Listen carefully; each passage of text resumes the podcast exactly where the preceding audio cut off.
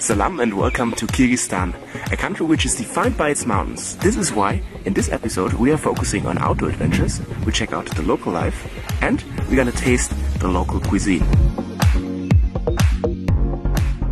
Kyrgyzstan is naturally isolated by its highly mountainous terrain, which has helped preserve its Asian culture. The country gained its independence as a nation-state after the breakup of the Soviet Union in nineteen ninety-one. We start this outdoor adventure here in Kyrgyzstan in a real Kyrgyz way, on a horse, with a horse track. Now the horses take a well-deserved break, while we can enjoy a view to the Issyk-Kul lake.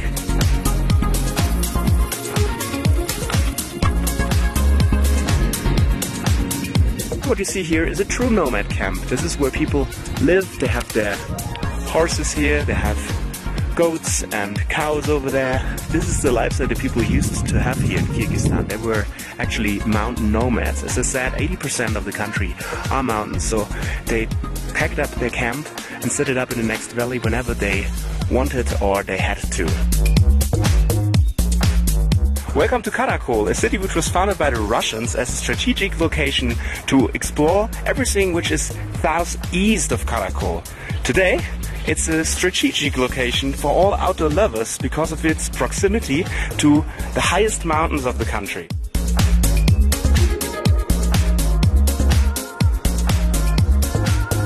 It's time to introduce you to the food of Kyrgyzstan, and for this we're here in Karakol at the market.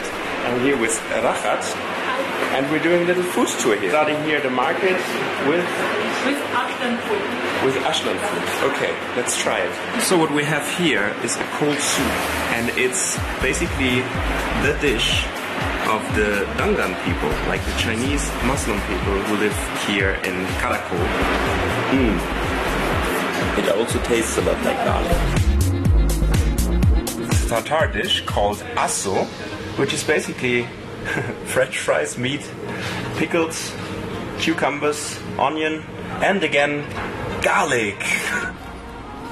Next stop is the Fat Cat. This is also how I feel like.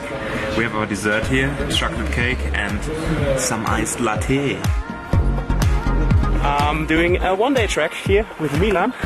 It's called the Yogolot trek because of the village down there. It's named Yogolot. So it's a four-hour trek, six kilometers. Pass. This is where we're going, the Karabelsbeck. So let's take on the last two kilometers. You know, the thing with hiking for me is that I always need a good view to make it worth it. And with the panorama here, I would say mission accomplished.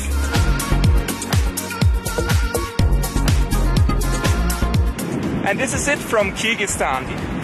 See you soon!